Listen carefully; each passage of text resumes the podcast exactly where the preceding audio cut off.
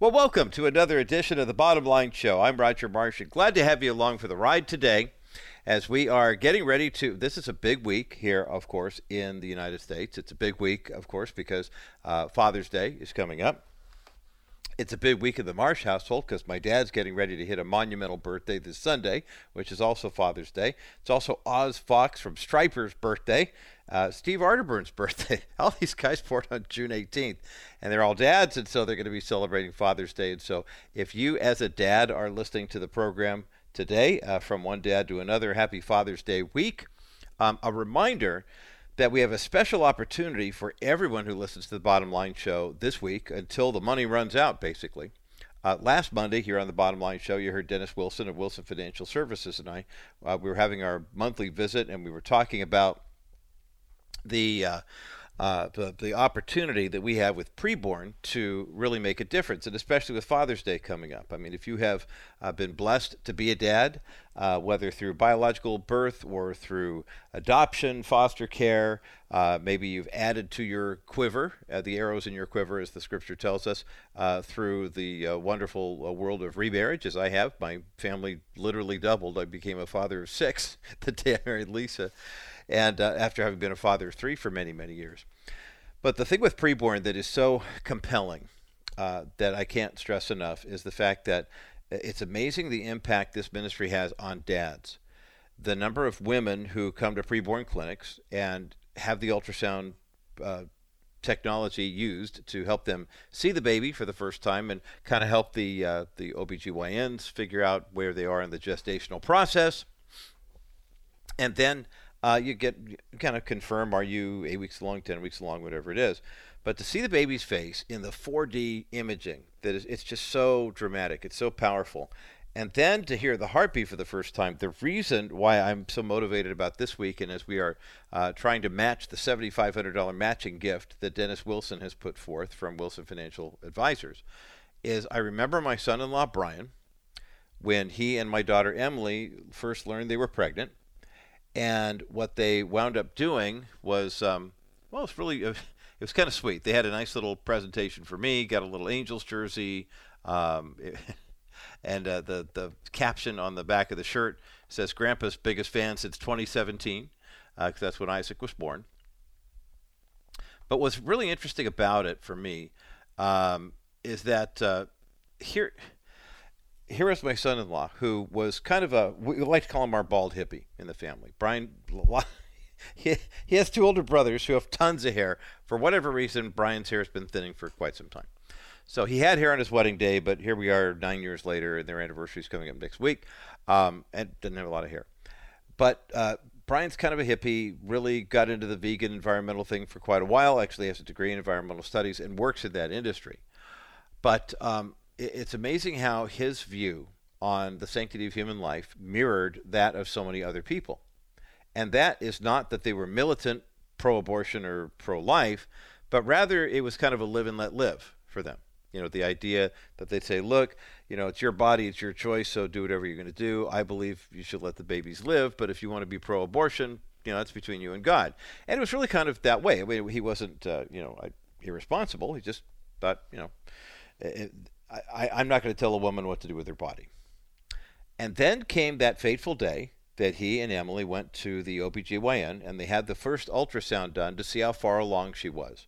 And I'm old enough to remember that they only used to do ultrasound sonogram technology if there was a question, if there was a concern. Put this in perspective, when Emily was in the womb, there was no ultrasound. This is back in 1987. She was born January 3rd, 1988.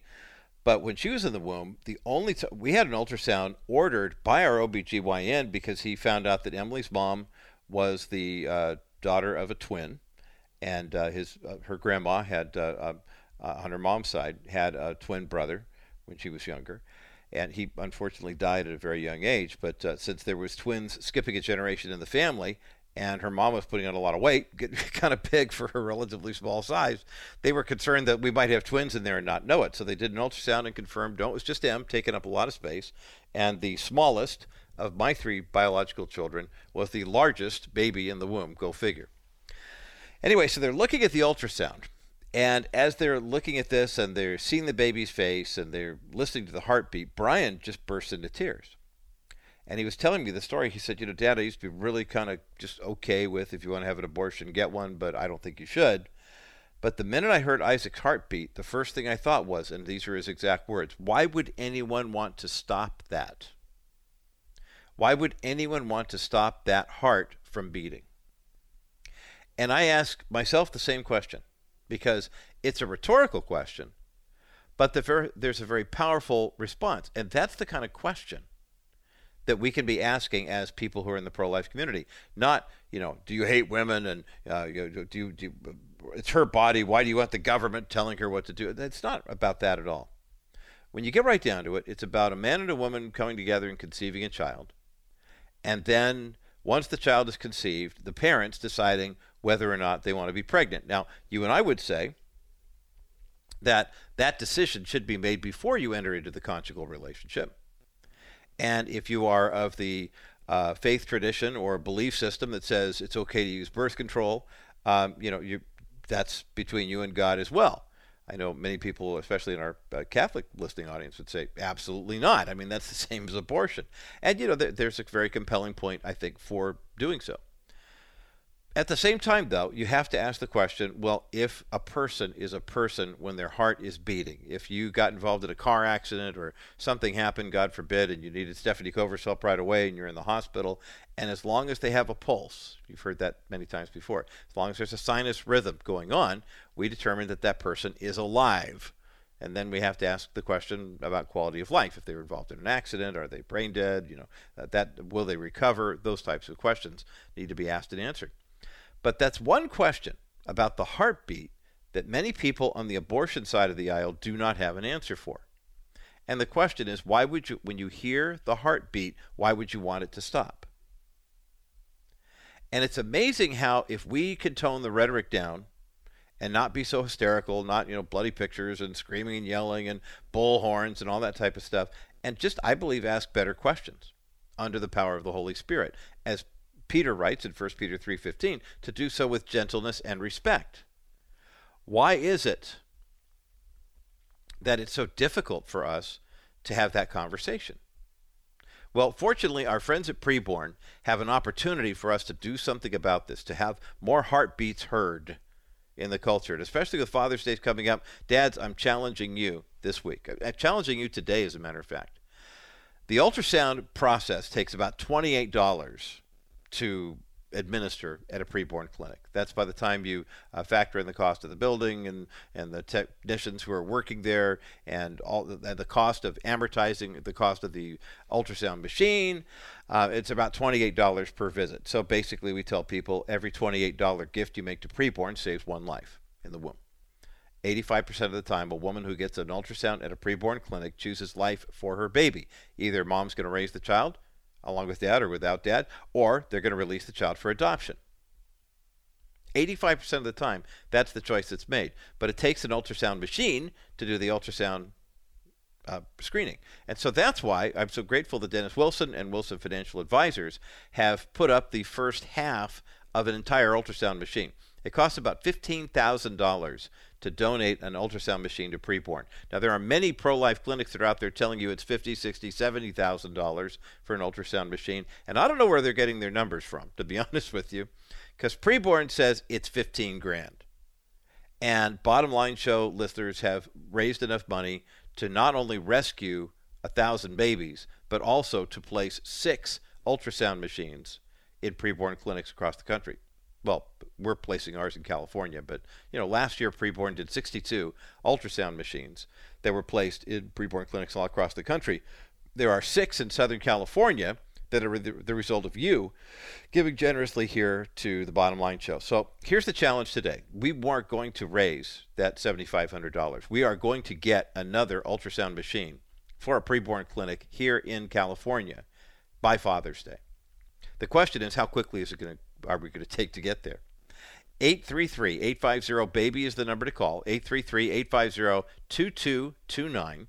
You can also give a gift online when you go to kbrightradio.com and click on the preborn banner. I think it may rotate on the kbright website. If you want to just find it static, just go to rogermarsh.com, R O G E R M A R S H.com, and we've got the link that takes you to the same link that takes you through to the preborn site. A $100 gift right now effectively is doubled because of Dennis's matching grant. A $500 donation is doubled to a 1000 a thousand dollar donation, you get the, the idea. And I know there's a bottom line listener who has the capacity, has the resources, and has the desire to make a one time $7,500 donation. You make that one time donation, and we're good. I mean, because you match that with Dennis's, and that's an ultrasound machine. We may have to go for two. 833-850-BABY is the number to call. 833-850-2229. Special Father's Day fundraiser here for our friends at Preborn. Let's get another ultrasound machine in a California preborn clinic before Father's Day. 833-850-BABY. Dennis Wilson's matching gift is still in place. Let's max that thing out. We'll take a quick break, and as we continue, a national Christian ministry international Christian ministry that went sideways because of the abusive behavior of the man who was leading it.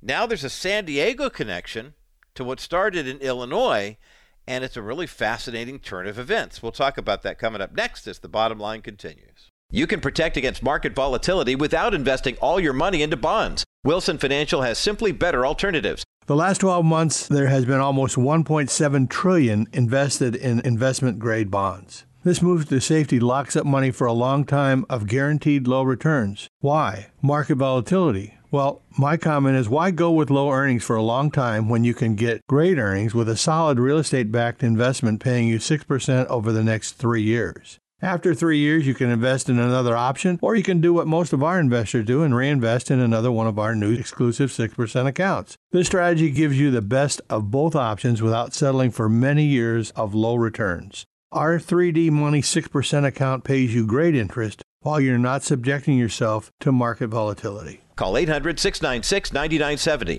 800 696 9970. Or visit kbrightradio.com slash Wilson Financial and ask about Dennis Wilson's exclusive real estate backed 6% investment account. Wilson Financial Services for simply better alternatives. Welcome back to the Bottom Line Show. I'm Roger Marsh, uh, encouraging you to call preborn today and every day this week. Uh, we've got a Father's Day opportunity for our Bottom Line Show family here to raise enough money to basically fund another uh, preborn ultrasound machine. Uh, Dennis Wilson and his team at Wilson Financial Advisors have put up a $7,500 matching gift. And it, of course, you know, it's $15,000 to purchase and then uh, place the uh, ultrasound machine in a preborn clinic. So Dennis is basically saying he'll meet you halfway. We have to raise the other 7500 It's completely tax deductible, and every dollar that you give to preborn today and every day, uh, but especially for, through the Bottom Line Show, is going directly to ultrasound technology. They do separate fundraising for their administrative stuff and getting the buildings, the rents paid, the lights, you know, all that stuff. I mean, they, they do incur those costs. But when it comes to the fundraising here, they do separate fundraisers for all that. And there are organizations that say, sure, we'll pay your light bill for a year or whatever. And I think that's great.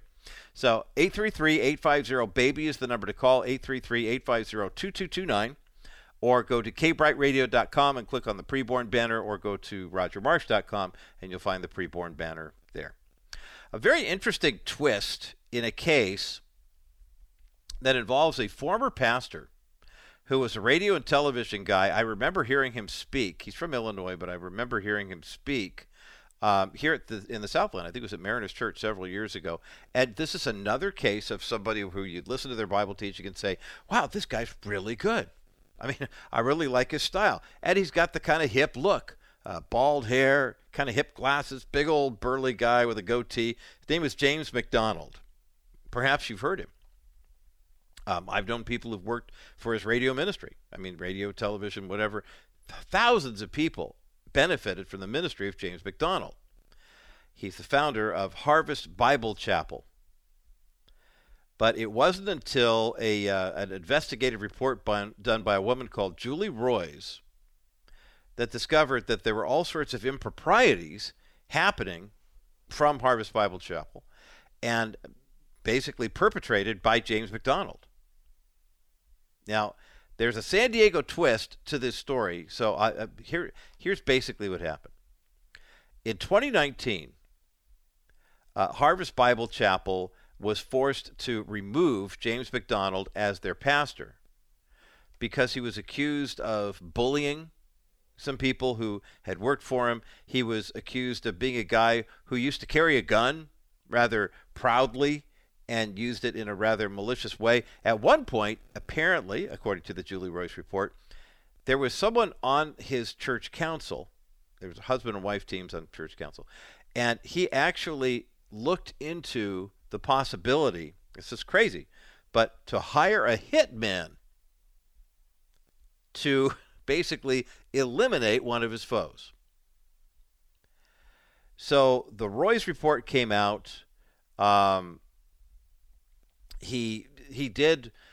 You know, it's interesting. He he did something that a lot of ministry leaders, I think, would be wise to do in a situation where your council, board, uh, presbytery, you know, whatever they, whatever the organization, whatever your denomination calls it, when they bring you into account and say, hey, look, there there needs to be some sort of uh, uh, you know an opportunity for reconciliation.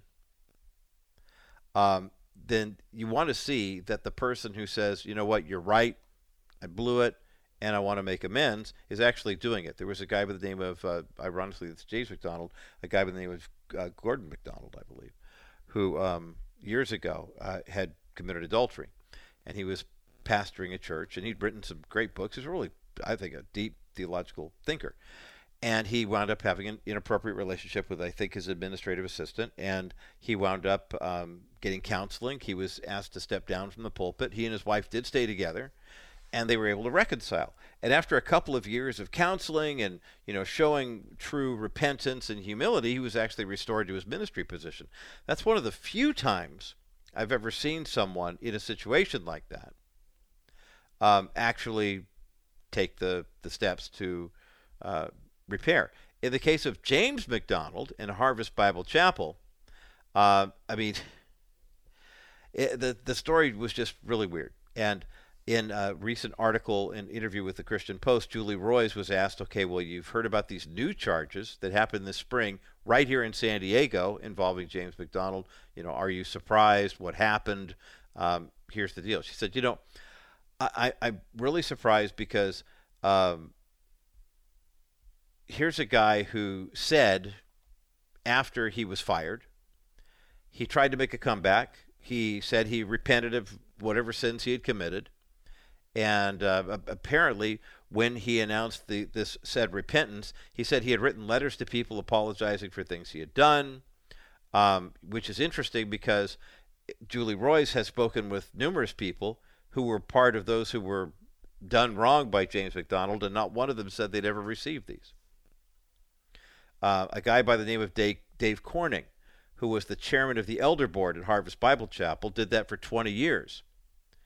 He said, The only thing that I can say about James MacDonald is for 20 years, he basically was gaslighting me. You know, he was doing things that he was accusing me of doing. Um, and and then he would try to make things right. For example, this is a quote from uh, James Dave Corning. He said when James MacDonald was still at Harvest, uh, he came to Dave and he basically gave Dave an apology that was kind of a gaslit faux apology. Dave said, Listen, if you want to reconcile with me, I know about 50 people who are lined up ahead of me.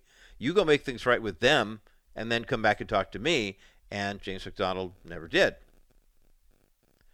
Um, he slandered Julie Roys, called her some horrible names that I will not repeat here on the air on a blog post. You know, this is typically, this is a guy who has a million followers on social media He's still running an online ministry. And yet, most people are saying, hey, wait a minute. Um, you know, there, there, there's got to be some kind of restoration process. And yet, um, well, I mean, some of the things we've seen and read. Um, once Harvest ousted him, he took them to court in an arbitration, apparently got a $2 million settlement. Well, here's where it gets crazy. Um, back in March of this year, apparently James MacDonald approached a woman in broad daylight and allegedly attacked her. Uh, unbelievable, and, and maybe you were there, maybe you know. Around 10:15 a.m., March 22nd, James MacDonald was attempting to parallel park his truck in the 900 block of Orange Avenue. According to the police report, quote, he struck the vehicle parked in front of him, which was occupied by a 59-year-old woman who was later identified as uh, Barbara Bass. So as the woman got out of her car to talk to the man, hey, you ran into my car, apparently he jumped out of his truck and attacked her. As he was assaulting the woman, and this is where it gets to be kind of almost cartoon like, as he was assaulting the woman, his truck was not in park. And it began to roll backwards and it crashed into the car that was parked behind him. Now, fortunately, there were a number of witnesses around who all came to the defense of the woman. And as the police report says, the uh, witnesses stopped the man from leaving the area. Officers arrived on the scene. They arrested the suspect, and when they searched his truck, they also found a handgun that was not registered to him. In other words, it was considered stolen. The victim was transported to the hospital. She had serious injuries, and the roadway they were on was closed for about an hour and a half due to the investigation. According to Tanya Sierra, Assistant Director of Communications of San Diego County's District Attorney's Office, uh, the case is still open. She can't discuss the facts or evidence. She said, I can say that he was arraigned on the charges March 19th, or March 29th, rather. He pled not guilty. His next court date actually is coming up this Wednesday, June 14th, and that's just for a readiness hearing to see if everybody's ready and if he can face this. Preliminary hearing is July 6th. If convicted of all charges, James MacDonald faces seven years in prison. Man, that is really wild. That this story extended now all the way to Coronado and has a San Diego feel for it, and I guess that's where he would serve his time if former Pastor James MacDonald is actually arrested. But let's talk about the issue that really kind of gets the whole ball rolling here. And that is why repentance is such an important hallmark of our Christian faith. We'll talk about that on the other side of this break as the bottom line continues.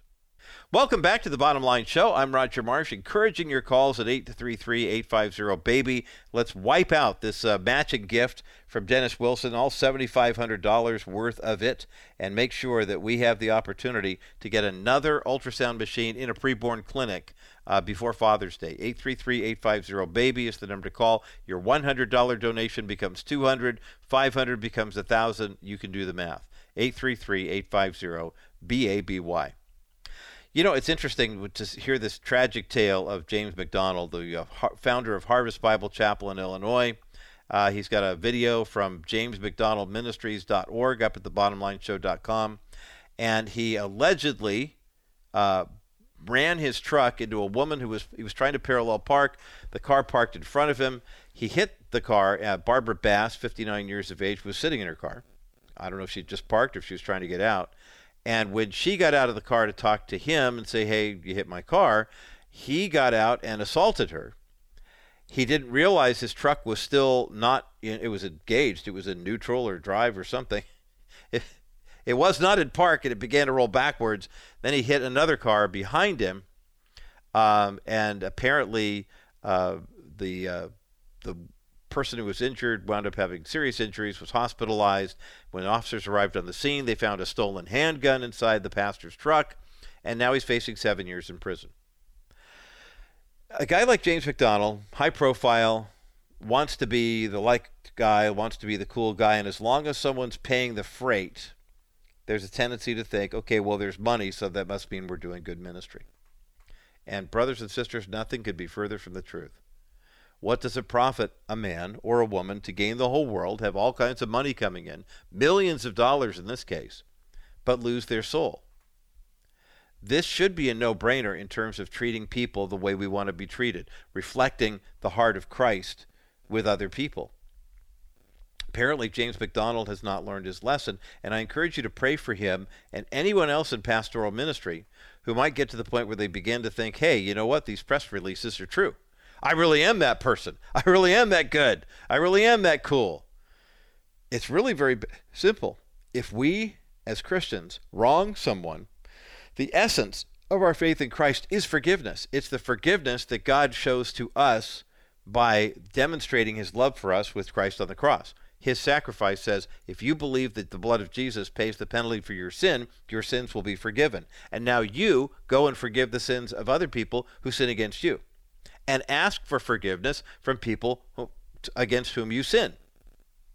If we're not willing to ask for forgiveness, even just to say, hey, there's some bad beef between us right now. What happened? What did, what did I do? How can I make it right? Even if you don't think um, that you did anything wrong. The hallmark of the Christian life, from the lowliest servant to the highest exalted personality, is forgiveness and repentance.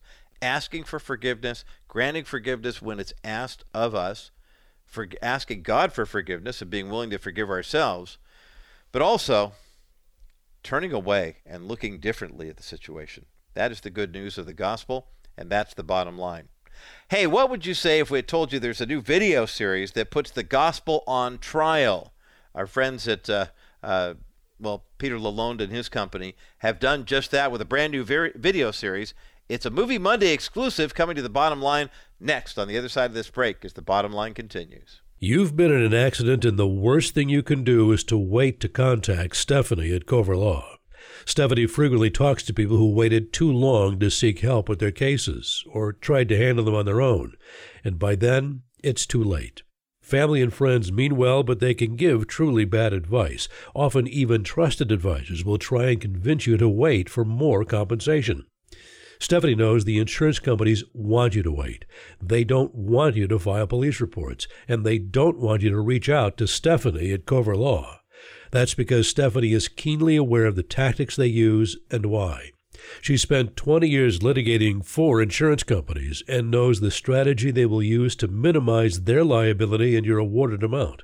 Insurance companies are for profit. They don't share Stephanie's Christian values, and typically they won't be fair to you.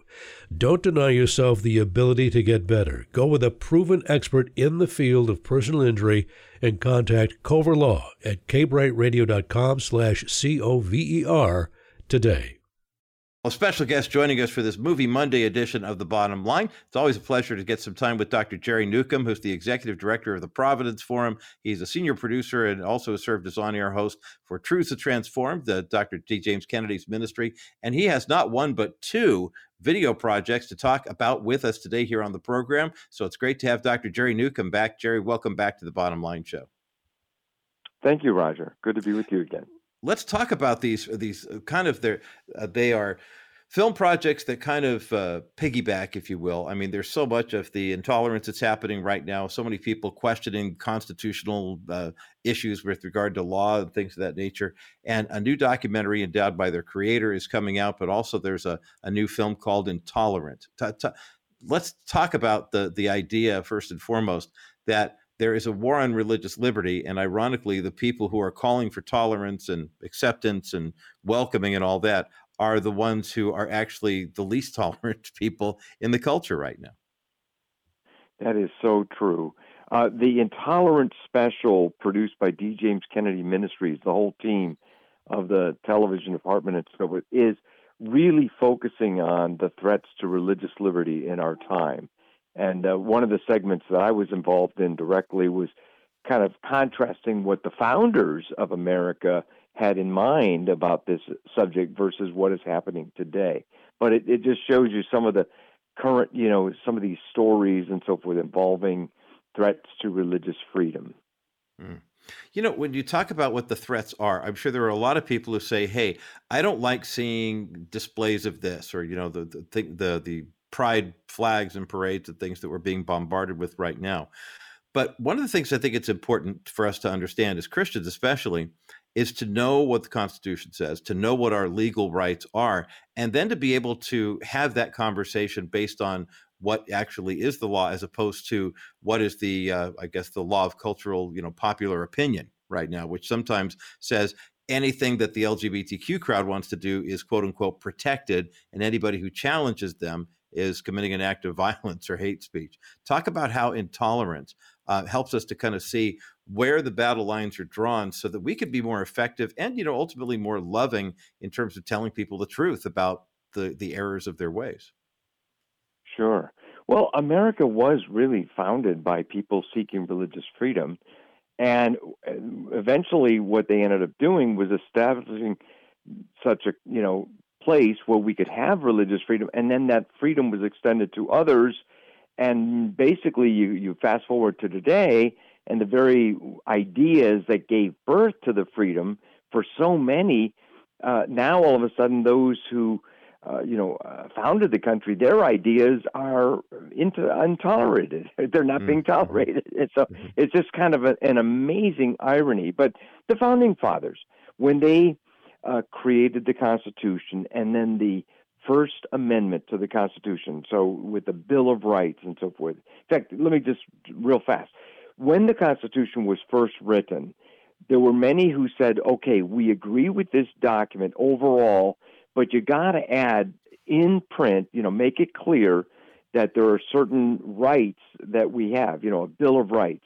Mm-hmm. And so the founders, being men of, uh, of, of goodwill and men of their word, they ended up creating the first 10 amendments to the U.S. Constitution. The first Congress did this.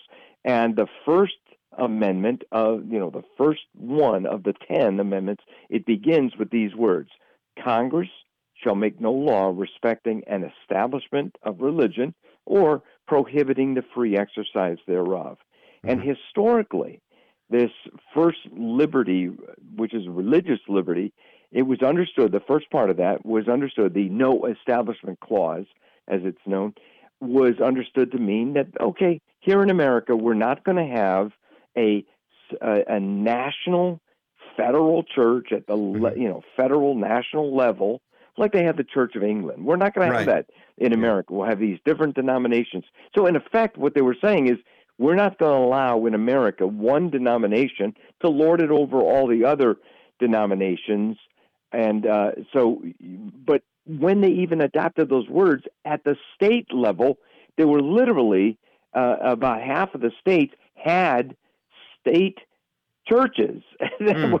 and those were never declared unconstitutional. They they mostly withered away of their own accord. The last one uh-huh. to go, by the way, left 50 years later. I mean, it, it, finally they just kind of pulled the plug on it in 1833. That was uh, Massachusetts with the Congregational Church, which was the church by law established in that state. Now that wasn't ideal. It was not ideal, but basically the founders didn't want to have a national denomination. That absolutely did not mean they did not want the acknowledgement of God to be allowed uh, in the public arena. I mean, mm. they were the ones who hired uh, at taxpayers' expense as as part of the whole system chaplains for the military, chaplains for the legislatures. If they believed in this strict separation of church and state the way the ACLU and their ilk wanted to be, uh, they would never have done that. They would right. not have had national days of, of prayer and thanksgiving. And in fact, the very men who gave us the very wording of the First Amendment, they had actually they wrote a letter to uh, George Washington, our first president under the Constitution, and they said, now that we have peaceably assembled and created our own government, you know, in felicity through God's help and so forth, why don't you declare a national day of thanksgiving to Almighty God to celebrate this this important event. And George Washington agreed. And so on October 3, 1789, our first president wrote out this prayer, you know, prayer proclamation of Thanksgiving, National Day of Thanksgiving to be held in late November. And this was the first time uh, as you know, as a uh, a new government under the Constitution, where we actually had a national day of Thanksgiving, and there were many other days of Thanksgiving, uh, you know, until Abraham Lincoln made it an annual holiday. Just think about that, Roger. Mm. An annual holiday of Thanksgiving to Almighty God. Great well, idea. What about the separation of church and state? yeah, it yeah, doesn't uh-huh. work because uh-huh. that's that's not what they were thinking of. They were just thinking in terms of we're going to have this religious liberty, and but you're you're not going to be forced to believe something you don't believe in. We're not going to as Thomas Jefferson put it, we're not going to force or beget habits of hypocrisy, mm. which which is what happens when you have a national denomination, uh, right. you know, or national church uh, at the federal level, and people are required and forced to uh, to you know profess to believe that way. It's fascinating to hear these uh, words from Dr. Jerry Newcombe, the executive director of the Providence Forum, talking about a new documentary from uh, D. James Kennedy Ministries called Intolerant that targets the war on religious liberty. Jerry, as you were just reading from the words of the uh, the Bill of Rights, the First Amendment, and how many times do people get that Congress shall make no law part and they stop halfway through? You know, in terms of there will be no national religion. But they forget the second part that says, but we're also not going to prohibit people from worshiping, from you know maintaining the religion that they want to establish. And so I think there there is part of the rub and one area where we as Christians can lovingly but uh, assertively, firmly, uh, uh kind of uh, hold on to the Constitution. Say, yeah, don't forget, it says we shouldn't be you know establishing a national religion, but it also says the government doesn't get the right to hold us back as well. What was the hope behind this? I mean, it's a very informational film. What was the hope behind making the movie Intolerant? Because some people will see the title and say, see, I'm just going to use this to prove that I'm right. But I know that at D. James Kennedy Ministries, the Providence Forum, you always have a much deeper, more holistic uh, intent uh, for the purpose of these these projects, the more than just saying, let's get everybody all riled up and then, you know, sit, sit there and stew for a while about it. well, I appreciate that, Roger. Yeah, no, it's that's a good point. In fact, if I could back up even and just mention this point, D. James Kennedy, the founder of our ministry, joined forces back in the late uh, or in the mid 90s, 1990s, with Dr. Dobson, with the late Bill Bright, with the late Marlin Maddoux, and a couple mm. of others, Larry Burkett. And they founded something called the Alliance Defending Freedom. Yep. And some of the guests in the program are, are uh, affiliated with that. The Alliance Defending Freedom is on the cutting edge of you know fighting for our religious freedom. So instead of stewing like you were saying and just saying, "Oh, isn't this terrible?" Uh, they've been you know on the forefront of of fighting for religious liberty. In fact, Bill Federer is one of the guests in our special, and oh, he often nice. likes to say this. Yeah, I love Bill Federer. He, yeah. He's my good friend. Uh, he likes to say this point. He says, you know, the number one priority is to preach the gospel, and the number two priority is to make sure that it's still legal to preach the gospel. You know, so in other words, uh, and so that's part of what this is all about. And the uniquely um, irony, the unique irony of of all this is the idea of America losing its religious freedom. America was founded for mm-hmm. religious mm-hmm. freedom. It was mm-hmm. founded by people who were seeking religious freedom.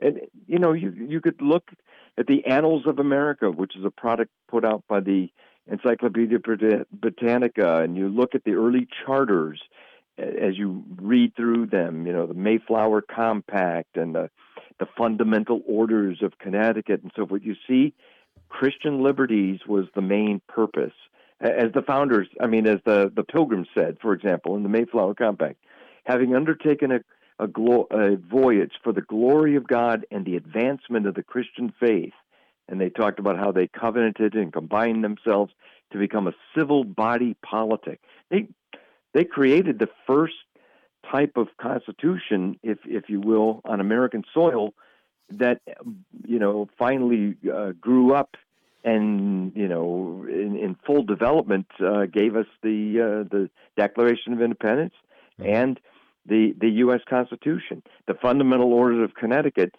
1639, the first fully developed Constitution on American soil. That's why to this day, if you see license plates from Connecticut, it says the Constitution state. Well, wait a minute, the Constitution was written in Philadelphia uh, not you know Pennsylvania, therefore not Connecticut. Yeah, but the fundamental orders that that you know original Constitution that they wrote in 1639, where they said the reason for this colony is the liberty and purity of the gospel of our Lord Jesus. So to think of a land where so many came uh, to basically practice their faith. I mean, uh, William Penn called his big colony, the Pennsylvania. He didn't call it Pennsylvania. He thought that was too vain. uh, but the king, King Charles II, said, no, no, no. I'm going to, you know, this is in honor of your father, and I'm going to, you know, that's the name that's going to stick. But anyway, Penn called his his uh, colony the Holy Experiment. The Holy Experiment was that people of all these different Christian faiths, but different denominations or whatever, were all allowed to be able to to live and practice and and practice their faith. Mm-hmm. It was a holy mm-hmm. experiment. So the idea that America created ultimately for religious liberty, that we would lose our religious liberty here, that is just a, a terrible thing, and we must fight it. Uh, and, and fight like like you're saying graciously and winsomely but but forcibly you know yes. in terms of asserting this this is our heritage and uh, this is absolutely a hill worth dying for or yes, you know dying on so to speak Yes, Dr. Jerry Newcombe, my guest today here on the bottom line. The new film we're talking about is called Intolerant. It takes a look at the targeting war that has been aimed squarely at religious liberty here in the United States and how we as Christians who are American citizens can stand our ground, but also help other people see that religious liberty is what sets us apart from the rest of the world and makes America not just a special place and better than everyone else, but when everyone has religious liberty, everyone thrives and everyone prospers. We've got a link for this movie up at the thebottomlineshow.com. We'll take a quick break, and when we come back, uh, take a look at its country cousin, the new movie on the Constitution itself, uh, endowed by their creator is its name, and we'll take a look at that with Dr. Jerry Newcombe coming up next as the bottom line continues. Welcome back to the bottom line. I'm Roger Marsh, along with Dr. Jerry Newcombe, Executive Director of the Providence Forum, and uh, involved in the ministry of D. James Kennedy Ministries with the film projects that uh, they put out uh, just by the bunches. I mean, you guys are really busy, Jerry, and we're really grateful that you have the opportunity to talk about the Intolerant movie uh, that targets the war on religious liberty. And now this new uh, documentary as well and endowed by their creator which takes a look i mentioned the constitution but let's get uh, first the, the, the, that line endowed by their creator actually comes from the declaration of independence talk about why this was an important one to to make because a lot of people will say america's a christian nation i just know it but they really don't know how to articulate it Sure. Well, the, the line itself, endowed by their creator, you know, Thomas Jefferson said in the Declaration of Independence, we hold these truths to be self evident that all men are created equal and are endowed by their creator with certain unalienable rights you know, the right to life, the right to uh, liberty, liberty, and the right to the pursuit of happiness. So, you know, this is a very interesting thing. But the bottom line is what makes America so unique is that the founders recognized they acknowledged and put it in writing that our rights come from the Creator. My good friend Bill Federer likes to point out that, you know, what the state giveth, the state can taketh away. And Amen. a lot of people think that, that our rights come from the state or come from the government. No, no, our rights come from God. And the founders acknowledged that. And so this particular special, endowed by their creator, is part of a series of films I've been making for Providence Forum. The overall series is called The Foundation of American Liberty, and that foundation is our Judeo Christian heritage. Amen. And this is one of seven hour long documentaries, plus, there's a lot of bonus footage that we're able to put on, at, at least in the uh, you know the DVD copies of these things. And anyway, um, the endowed by their creator deals with the the history of the Declaration itself, uh, with uh, kind of a mini biography of Thomas Jefferson, who's often misunderstood.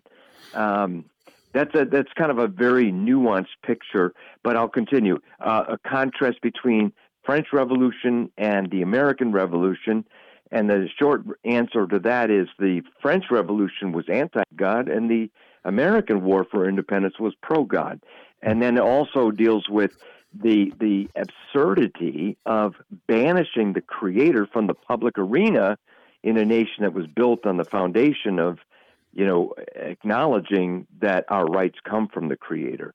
So it, it basically looks at this whole battle over religious liberty but it deals a lot with the founding era and you know what what, what actually happened to create this uh, incredible document and get it accepted It's interesting in my conversations with George Barna and the research he's doing with the uh, American Worldview Inventory at Arizona Christian University. He said one of the most shocking shifts in the culture over the past three, four years, you know, pr- pretty much the pandemic years, is the number of people who, A, believe that there is an absolute moral uh, standard. That, that's gone up about 6%. It had been on the decline for years and years and years. And that would indicate to us, hey, that's good news because maybe people are finally starting to wake up to the fact that, you know, biblical values are the way to go. But he said at the same time that's happening, what is also happening is that the biblical worldview influence is on the decline because when it comes to moral standards most people think that they are good enough you know they they can actually go ahead and establish that. Talk about why understanding that key phrase from the declaration of independence dr jerry newcombe is critical for us to be able to articulate to other people who might think yeah i'm a good person and as long as everyone agrees with me we can all have liberty we can all have freedom right? That's well, it's so yeah, juvenile no, so infantile but but that's where a lot of people yeah that's a good yeah, you're you're absolutely right. In fact, I'm sorry, I didn't mean to interrupt you. By the way, no. uh, Dennis Prager, one of our guests in the in the special, uh, as well as Bill Federer and Os Guinness and so forth. Uh, but anyway, Mr. Prager makes an interesting observation. He says God is the ultimate battle in in our time, and he said it's, it's because look, the founders created the nation uh, you know, based on the understanding about God and that God would hold us accountable one day. And he said, uh, the reason that God is so important is if if you have somebody that that you know basically they choose for themselves whatever their morals will be, they don't acknowledge that God will hold them accountable.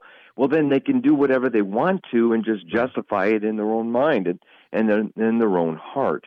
So we said that you know it's important that we recognize that the founders recognized or built this system with that understanding about God holding us accountable.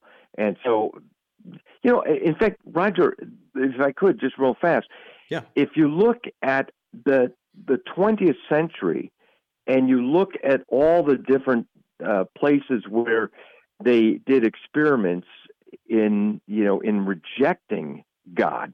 So, for example, the Soviet Union or uh, Nazi Germany, where effectively Hitler was God. You know, Heil Hitler, praise Hitler. They were saying. Uh, anyway, all those different places, it was a horrible, horrible thing for everybody except for the you know the tiny elite you know that that that ran everything mm-hmm. uh, because they they as D. James Kennedy put it, in a humanist state, you if if you have a problem with the with the government, you can't appeal to any other higher authority. You're, right. You're right. you know you're in trouble. so, mm-hmm. you know, in fact, I've often wondered why would God allow some of the evil things that did happen, especially in the 20th century. And I think part of the answer that I've come to is so that you know God would allow us not to go down that route again. I mean, it's just mm-hmm. it's amazing what they've done. And uh, it, it's it's all because, to use a phrase from Paul Johnson, the great historian, uh, these are godless constructs. Um, you know, the, the Paul Johnson of modern, who wrote Modern Times. He also wrote a history of the American people. I've I've enjoyed and appreciated and used a lot of his research through the years in these things. But he said that the 20th century totalitarian state proved to be the greatest killer of all time. And they did that again based on a godless foundation. Whereas the America's founders said, our rights come from God. We are endowed by, uh, you know, our Creator, Creator with these rights. That's the key. It's God's natural law, and recognizing that was a shocking uh, concept to many people worldwide. But as we've seen the advancements that have come through the United States, whether it's system of government, uh, the uh, uh the liberation of uh, slaves, the uh, emancipation, if you will, of them, and, and also seeing women and people of all backgrounds thriving you know, it, it, it's still a lot of work to do, but uh, I think most people would agree, Dr. Jerry Newcombe, that uh, the the religious liberty, uh, acknowledging what is endowed by our Creator rather than given by government, is such a radical concept even today that uh, even on our, worst days, America is still the best option in terms of government and countries compared to what we're seeing in the culture right now. Dr. Jerry Newcombe, my guest today here on the bottom line, two new movies to share with you. One of them is the historical documentary called Endowed by Their Creator, and also the movie Intolerant, which takes a look at the uh, the war on religious liberty. Jerry, we've got about 60 seconds left in our conversation time together. What is your hope for these? These you mentioned there's a whole series here, and these are kind of companion uh, pieces in that whole series. Talk about uh, the ministry of D. James Kennedy and Providence Forum and what you're hoping to accomplish with these projects. Okay, well, mainly to educate Christians, to improve that worldview aspect, to give them more of a biblical worldview, and you know, uh, understanding more of the history of the things. I think a lot of people just don't understand history these days yeah. very much. So, uh, let me, if I could, steer people to the djameskennedy.org website. Okay. Uh, and then also the providenceforum.org website uh, where people could learn more information about these things. Intolerant is a production of D. James Kennedy Ministries. The Endowed by Their Creator is a production ultimately of D. James Kennedy Ministries, but there's a division within it called Providence Forum. But the way to, to, to learn about those films in the American Foundation series is uh, providenceforum.org. Okay. So again, we're hoping that people could realize what the founders gave us and uh, and how God is central to the whole point. In fact, Patrick Henry put it this way: It is when a people forget God that tyrants forge their chains. Mm. And Roger, when you think about it, aren't you kind of hearing some of those chains clanking oh, yeah. these days? But oh, that's yeah. because people have forgotten God. Mm-hmm. Yeah, certainly have. And um, woe to those who not only forget him, but then try to dismiss him, knowing that he is ultimately judge and jury. And, and praise be to God that we have the opportunity to live as his children, as free citizens of heaven, but also residents and citizens here of the United States of America. Dr. Jerry Newcombe, Executive Director of the Providence Forum. Two outstanding new releases that we've got linked up at thebottomlineshow.com. Jerry, always a pleasure to get time with you. Thanks for being with us today here on The Bottom Line. Thank you, Roger. Well, a great conversation for our Movie Monday today here on the bottom line with Jerry Newcombe, the executive director of the Providence Forum and a member of the D. James Kennedy Ministries outstanding video team, video production. These two DVDs are part of the larger American Liberty series. One of them endowed by our creator, perfectly uh, timed for release right here before the 4th of July, and also Intolerant about what's happening in the world right now and how we as Christians can stand our ground biblically. We have one copy of each of these DVDs to give away here on this Movie Monday. So the phone lines are open 800 227 5278. 800 227 5278.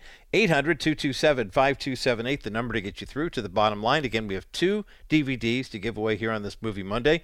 The first is called Intolerant uh, from Providence Forum and D. James Kennedy Ministries, and the second is called Endowed by Our Creator, or Endowed by Their Creator, which is about what American liberty is all about. 800 227 5278. 800 227 5278. 800 227 5278, the number to get you through to the bottom line. One of the greatest gifts that we can give to an expectant mother is the gift of the first picture she'll ever have of her son or daughter in the womb. That comes through an ultrasound, and our friends at Preborn have an opportunity for us to make more of these ultrasounds a reality. Every time you give a donation of $28 to Preborn, that means one more ultrasound can take place. But how about giving enough money for an ultrasound machine? The cost is $15,000. It's a sizable investment, but every ultrasound machine can do 250 ultrasounds per year and lasts at least 10 years. Now take that cost $15,000 and divide that by 2500 Okay, now you begin to see how the cost per ultrasound goes down even more once we have more ultrasound machines to donate into preborn clinics. Make a donation right now to preborn. It's completely tax deductible, and every penny, every dollar you donate right now is going to the purchase of an ultrasound machine. 833 850 BABY is the number to call. 833 850 2229 or go to kbriteradio.com. That's K B R I T E radio.com. Click on the banner for preborn and make your best donation right now. $25, $50, $100. It all counts towards saving babies' lives. KBriteRadio.com. Hit the preborn banner right now. My thanks again to Jerry Newcombe, the executive director of the Providence Forum, for his uh, generosity with time today here on the bottom line to talk about not one but two new resources that Providence Forum and D. James Kennedy Ministries have put together. The first is a DVD simply called Intolerant. You can guess what that's about. The second is the one that's based on the Declaration of Independence called Endowed by Our Creator, or Endowed by Their Creator. Uh, we have uh, one copy of each of these to give away, and Movie Monday, so we're giving them away. 800 227 5278. 800 227 5278. 800 227 5278 is the number to get you through to the bottom line. Later this week, uh, Thursday to be specific, as we get ready for the National Crawford Roundtable podcast, which I, we haven't decided on our theme yet, but I'm pretty sure with it being the week before Independence Day, we'll be talking about Independence Day. Um, uh, coming up this Thursday, programming note, Mark Burrell is going to join me to talk about a book of his that talks about how we can reset the trajectory of American liberty using not the Constitution, but another sacred document, if you will, that really does explain why Christ- America is, in fact, a Christian nation. So I encourage you to stay tuned for that. Biblical principles guide our way. It's the foundation of who we are. That we haven't always gotten it right isn't God's fault. And it's not Scripture's fault either. It's ours for not interpreting it properly and veering away into the political instead of staying in the sacred. Trusting God for the light to guide our way, each step along the path, that is the best way to go. And that's the bottom line. For our KCBC audience, enjoy the rest of your afternoon and Rabbi Schneider with Discovering the Jewish Jesus coming up next. For those who remain on the network, we're going to take a look at doing a little analysis, balance, and clarity as to what is happening with religious liberty in the culture right now and the ways that the left is seeking to actively destroy our liberty. We'll talk about that coming up next as the bottom line continues. Welcome back to this Movie Monday edition of the Bottom Line Show. I'm Roger Marsh. Glad that you've tuned in. And uh, thanking again Dr. Jerry Newcombe from uh, the Providence Forum for joining me for the previous half hour to talk about those two outstanding new movies that have been produced. They're actually uh, individual segments of the larger American Liberty series that the Providence Forum produces along with D. James Kennedy Ministries. And the two uh, that we have that we're giving away, uh, the first one is uh, endowed by their creator, and the second one is called Intolerant. And one each, 800 227 5278, 800 227 5278, 800 227 5278, the number to get you through to the bottom line. You know, it's interesting. Our friends at Alliance Defending Freedom have been doing such great work at uh, helping us stand up for religious liberty. Uh, before I get into this next story, it's a little analysis, balance, and clarity for us here as we are just a week away from the celebration of American independence. I would be remiss if I didn't point out the fact that the guiding verse for my, I mean, I don't have a life verse right now, or even I don't get in the habit of picking theme verses. But boy, I'll tell you, the, the, the passage of Scripture that continues to ruminate with me more and more each day is in Matthew chapter 13. I believe it's verses 23 through 43. It's the parable of the wheat and the tares. There's also the parable of the wheat and the weeds. And the short version is that uh, Jesus tells a parable about a farmer who planted some wheat and then he went to bed. And then in the night, when no one was looking, his neighbor, an enemy, someone who wanted to do him ill, uh, snuck into the garden where they had planted the wheat and sowed the seeds for weeds to grow up around it. What's interesting about this is if you look at the text and what would have been the wheat and the weeds situation in Jesus' day, the weeds, as it were, were called the bearded darnel. Uh, bearded darnel is a kind of a, an interesting looking uh, specimen, if you will, because when it comes up out of the ground, first the blade and then the ear, you know, showing up, it does mimic wheat. It looks an awful lot like wheat. As a matter of fact, you would have to get pretty far along into the crop growing season before you would realize, oh my gosh, I've got weeds and wheat. And what do I do?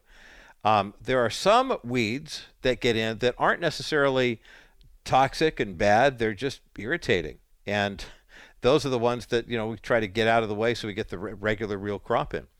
In the case of the bearded darnel, it is a nice looking uh, weed as oftentimes you'll drive past a you know a big spot of land and there's seemingly like these kind of buttercup yellow flowers and you go, oh wow that's really pretty and then you get closer and go oh that's a weed nobody wants that there there's nothing beneficial about having that here in that spot The darnel is the, such a way, it, it's called a bearded darnel because when it grows up out of the ground, if you see a picture of it, I mean, just imagine if you've ever had a bearded dragon uh, reptile, whatever. It's a thing where the head has a color and it looks like it's got a beard. The, the issue about it, though, is when you harvest it, you begin to realize it's toxic. It smells awful. It the fumes are really will make anyone nauseous. And it's only during the harvesting time that you begin to realize I've got wheat and I've got weeds. And so a skilled farmer can identify, hey, wait a minute, these are going to be weeds in the middle of my wheat. I want to go grab them and get them out. But in the parable of the wheat and the tares, um, Jesus says that the workers came to the farmer and said, should we get the weeds out now? And Jesus is very clear. I, I love the parables. I love the analogies that he gives. Jesus is very clear when he said, No, we're going to let everything grow up next to each other. And once it's time to harvest, we will harvest the entire crop. And once the crop is harvested, then we will separate the wheat from the weeds. And the wheat we will bind up and take into the barn and thrash it about and turn it into grain and whatever else we're going to make, you know, with wheat. And the other stuff, the weeds, are going to get burned because they're really good for nothing. And we got to hope that the people who work on burning the weeds don't get sick because the fumes are just so awful. Now, I'll tell you why this is so important, and I think for us as Christians, we have to understand. The Great Commission go into all the world and preach the gospel. Go and preach the gospel to every nation, baptizing those who believe it in the name of the Father, Son, and Holy Spirit. That's the Great Commission. And because there is so much sin in the world and sinful influence in the world, unfortunately, that message has been co opted by the American church and the Western church.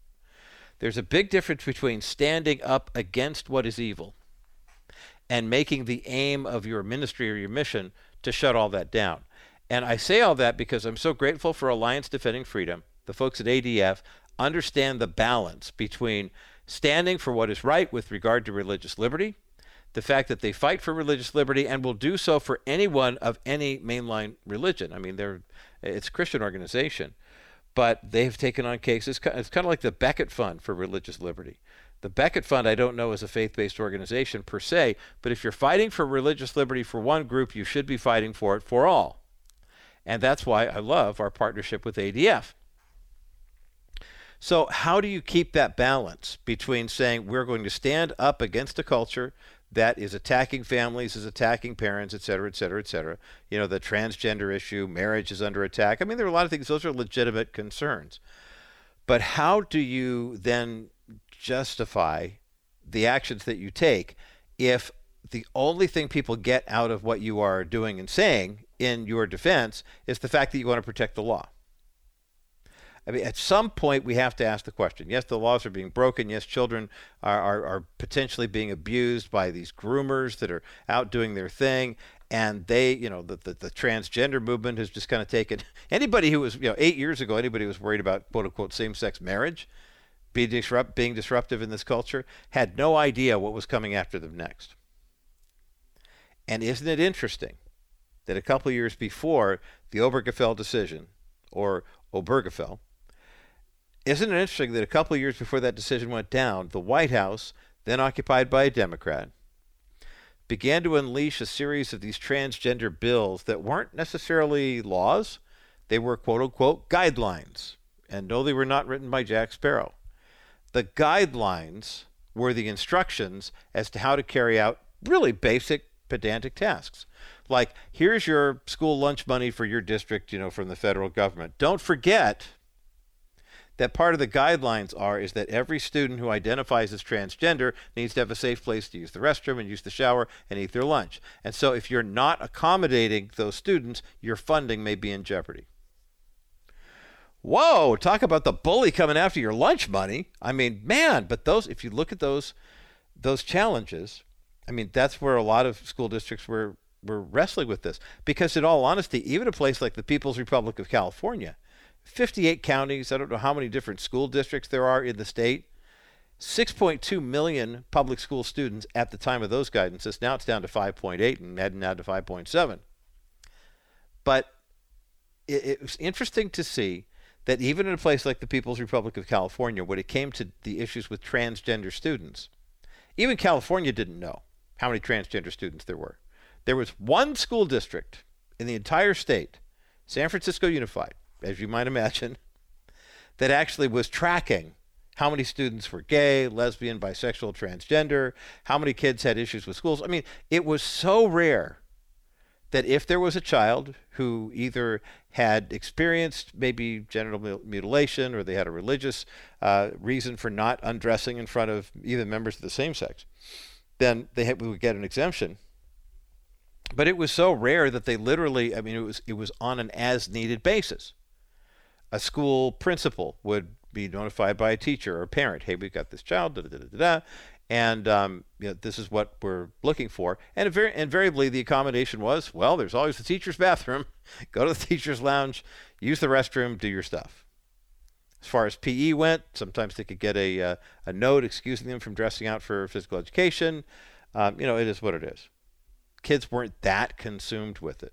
But the administrators were, and the left was, oh boy, were they concerned about it.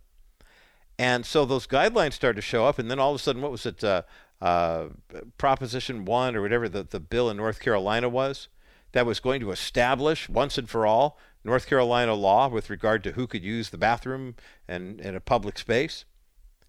And then all the artists were, no, we're not going to play in North Carolina. They're hateful toward the LGBTQ community. And then places like California. There are something like 22 states now that employees who work for the state of California are forbidden to travel to on company business because of their quote unquote hateful policies against uh, the LGBTQ community.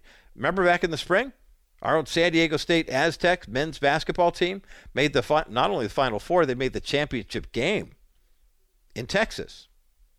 Remember what happened? Well, they got there and they got to play, but San Diego State is San Diego, California State University. It's part of the state university system here in California. The state refused to pay for travel and accommodations for the men's basketball team from San Diego State to go play in the NCAA Final Four. So the NCAA picked it up. Because don't you love the way the uh, government officials worked in that case? They were not going to spend a dime. We'll show them. I'll keep our money out of Texas from from from. But oh yeah, we got a men's basketball team, first time in school history, playing for the national championship. That's going to be big business for us. So I don't know who called whom, but you get the idea. So there are quite a few inconsistencies when it comes to this, and it's usually just a case of following the money. So as we continue, I'm going to do an analysis, balance, and clarity segment about the college Republicans at the University of Pittsburgh and an event they wanted to host that featured an actual debate a debate on whether or not the topic was should transgenderism be regulated by law. Michael Knowles, good conservative thinker, was going to argue uh, for the conservative side, and Brad Polumbo was going to argue for the liberal or progressive side. Well, um, University of Pittsburgh ran into a bit of a problem, and the problem was somebody heard about Michael Knowles, and they knew that Michael Knowles was a pretty good, pretty good debater. And so all of a sudden, they decided that they, uh, well, they needed to try to find a way out. Well, they found one okay, but unfortunately, this is a bit of foreshadowing as to what we in the body of Christ and conservatives on the whole can expect in the days and weeks and months ahead.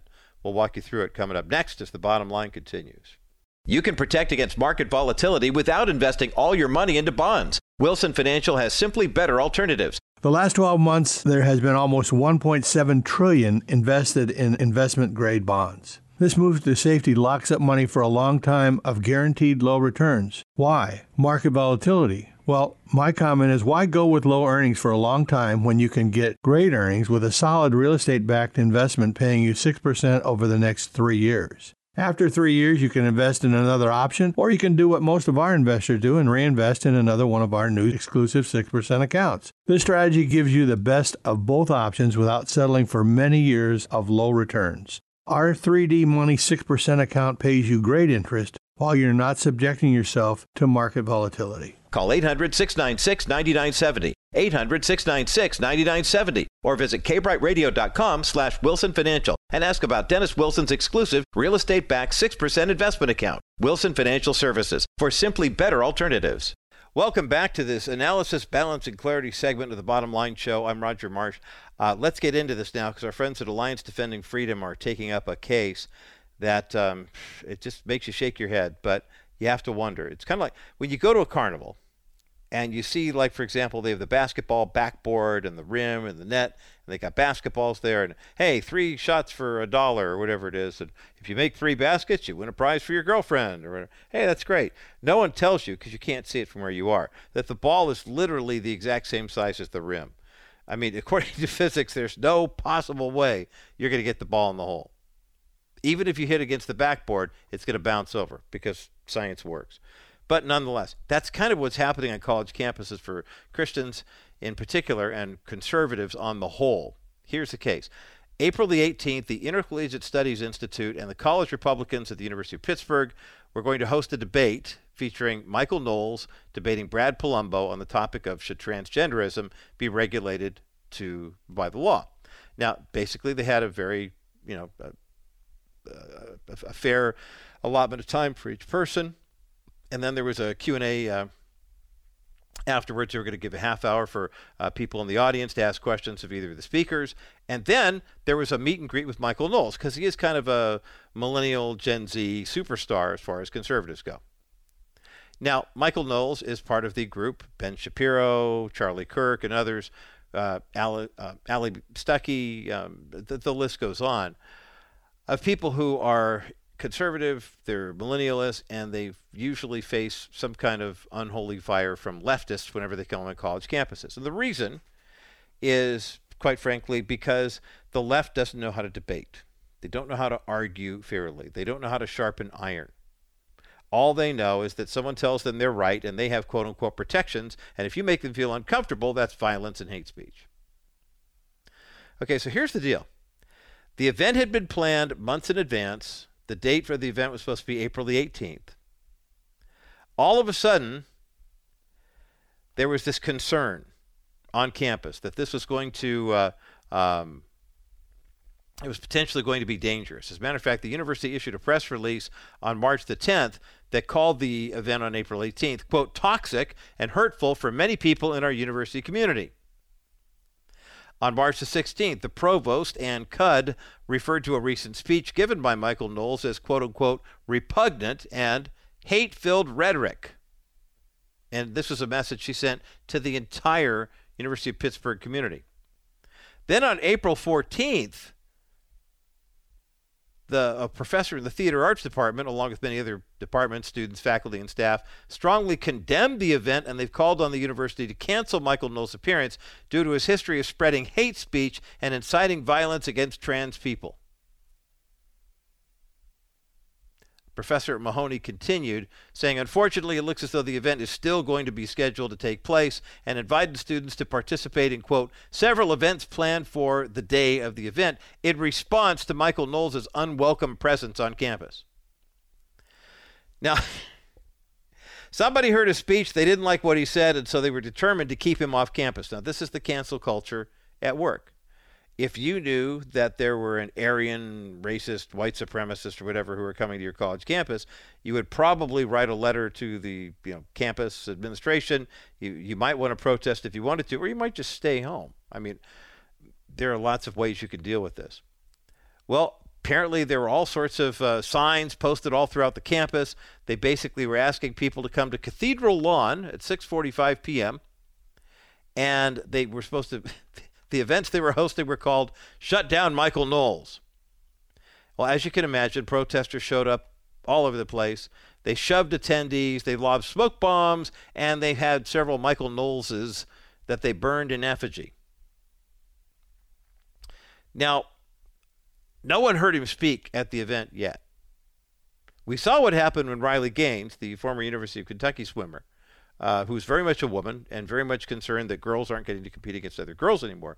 When she went to San Francisco State University to give a talk, there, she actually had a debate with uh, uh, someone on the other side of the aisle, and apparently it was a pretty fair and even-handed debate. It was after the debate when she was trying to get to her car, go to the airport, and fly home that a group of protesters literally forced her into an abandoned classroom barricaded in front of the door. She got punched in the face by a man. And she was basically held hostage for over three hours at San Francisco State University. When they finally let her go, she had missed her plane. She had to get a hotel. She incurred extra costs.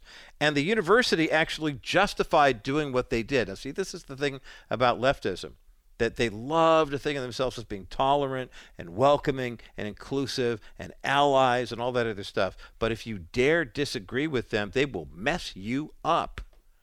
Physical violence, financial ruin, it does not matter. Look at this case here smoke bombs, burning an effigy.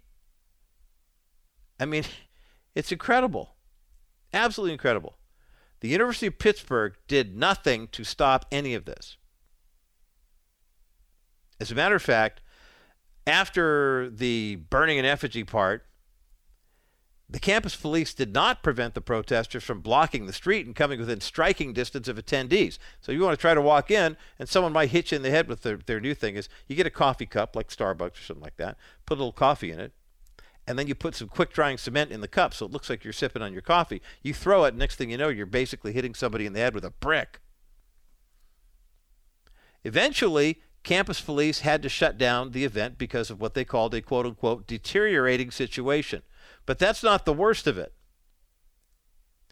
Um, the worst of it is the university now says that they had to have extra security at a charge of around $2,000 per day to make sure that there was safety for everybody who were on campus. So basically, the security fee, by the time everything was all totaled up, originally there's like a $2,000 deposit. You put it down there, that pays for the overtime for the cops, and then once you're done, whatever's left over, you get it back. In this case, they put down the $2,000, and then there was an additional security fee, a charge of $16,925 that was given a bill handed to the uh, Intercollegiate uh, Studies Institute. Ostensibly, was based on the fact that they were going to have way more police there because of the potential for damage and violence, and the fact that they were going to have some costs to repair what was going to be. How did they know how much money they were going to need? I mean, I'm, I'm very curious. Why is it that when you get right down um, to this whole situation, it's like everything was planned. This is one of those, you know, the the old uh, yarn about the mob coming in and uh, breaking all your windows, then saying, "Hey, it's a problem. Your windows are all broken. If you pay us to protect you, your windows will never get broken again, and we'll have one of our guys come out there and fix your windows." But if you ever cross us and don't pay us on time, your windows are going to get broken again. That's in essence what they did.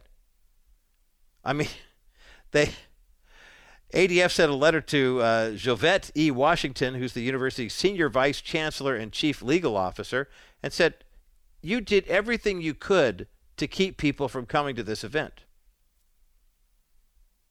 When you send out a note to all the student body that says, Unfortunately, it looks like though this event is scheduled to take place, you could still take part in events planned for for what? For voicing your outrage? I mean, in a perfect world, what happens? Michael Knowles comes, Brad Polumbo comes, they sit down, they shake hands. One presents one side, one presents the other side. There's a 30-minute Q&A, and everybody comes away a little bit better because we all learned something about the other side. But the idea is since the university knew they could not cancel the event, what they did basically is to make it as cost prohibitive as possible. And then eventually the event never went off. I'll take a final look at this on the other side of this break and why it's important for us to pay attention to stories like this and still maintain our Christian witness. We'll talk about that coming up next as the bottom line continues. You know the old expression, a picture is worth a thousand words? Well, if you're an expectant mom and you go to a pregnancy health center that is in partnership with Preborn, one picture can say way more than that. And that picture I'm talking about is an ultrasound picture. Every donation that goes to Preborn goes to providing ultrasounds for women who are expecting children and they want to know what all of their options are. When you call 833 850 BABY right now, you give a gift of $28 that provides one ultrasound. But if you give a gift toward the purchase of an ultrasound machine, now that's a $15,000 investment, but every ultrasound machine can do 250 ultrasounds per year and lasts a minimum of 10 years. That's 2,500 ultrasounds uh, available to women right now. Think of all the babies, thousands of babies' lives that will be saved by your donation to preborn right now. Call 833 850 BABY. 833 850 BABY. That's 833 850 2229. Make your best donation right now $50, $100. Maybe you want to give $15,000. It's completely tax deductible. We've had a couple of bottom line listeners step up and do just that. 833 850 BABY. 833 850 B A B Y. That's 833 850 2229. Call preborn right now. Welcome back to this uh, special edition of the Bottom Line Show. I'm Roger Marsh. I wish this didn't have to be reported as often as it does, but it did. Uh, April 18th, the University of Pittsburgh hit a conservative student group, Intercollegiate Studies Institute, and the college Republicans at the University of Pittsburgh with a major security fee for an event that they hosted, uh, were scheduled to host anyway on April 18th. Michael Knowles coming to debate Brad Polumbo on the topic of should transgenderism be regulated by law. For all intents and purposes, it sounded like uh, I've heard both of these guys go at it before. They're good, they're smart, they're fair, they're respectful.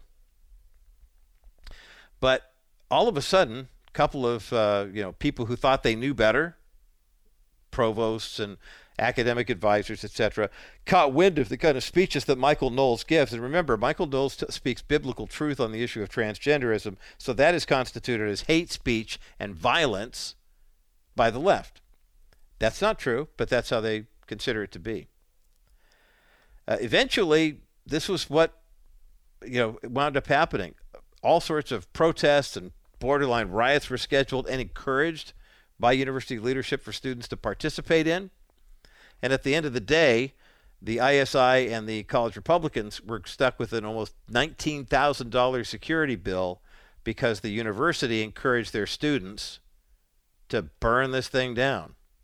Read you a quote and see if it sounds familiar. Uh, George Orwell, writing in 1984, basically was talking about what we're experiencing right now. And he wrote this in 1948, by the way. There will be no curiosity, no enjoyment of the process of life. All competing pleasures will be destroyed. But always, do not forget this, Winston, writing to Winston Smith. Always there will be the intoxication of power, constantly increasing and constantly growing subtler. Always, at every moment, there will be the thrill of victory, the sensation of trampling on an enemy who is helpless. If you want a picture of the future, Imagine a boot stamping on a human face forever. Well, this is where we're headed in the culture. Sounds pretty menacing, doesn't it? But here's the good news. Well, the good news, of course, is this: this is the result of sin in the world, and our sinful, fallen world has a, redeemer and has a method of uh, redemption, and that is the blood of Jesus Christ. What we're we are called to do is to stand firm, Ephesians six, Put on the full armor of God. When the enemy attacks, the armor will protect you.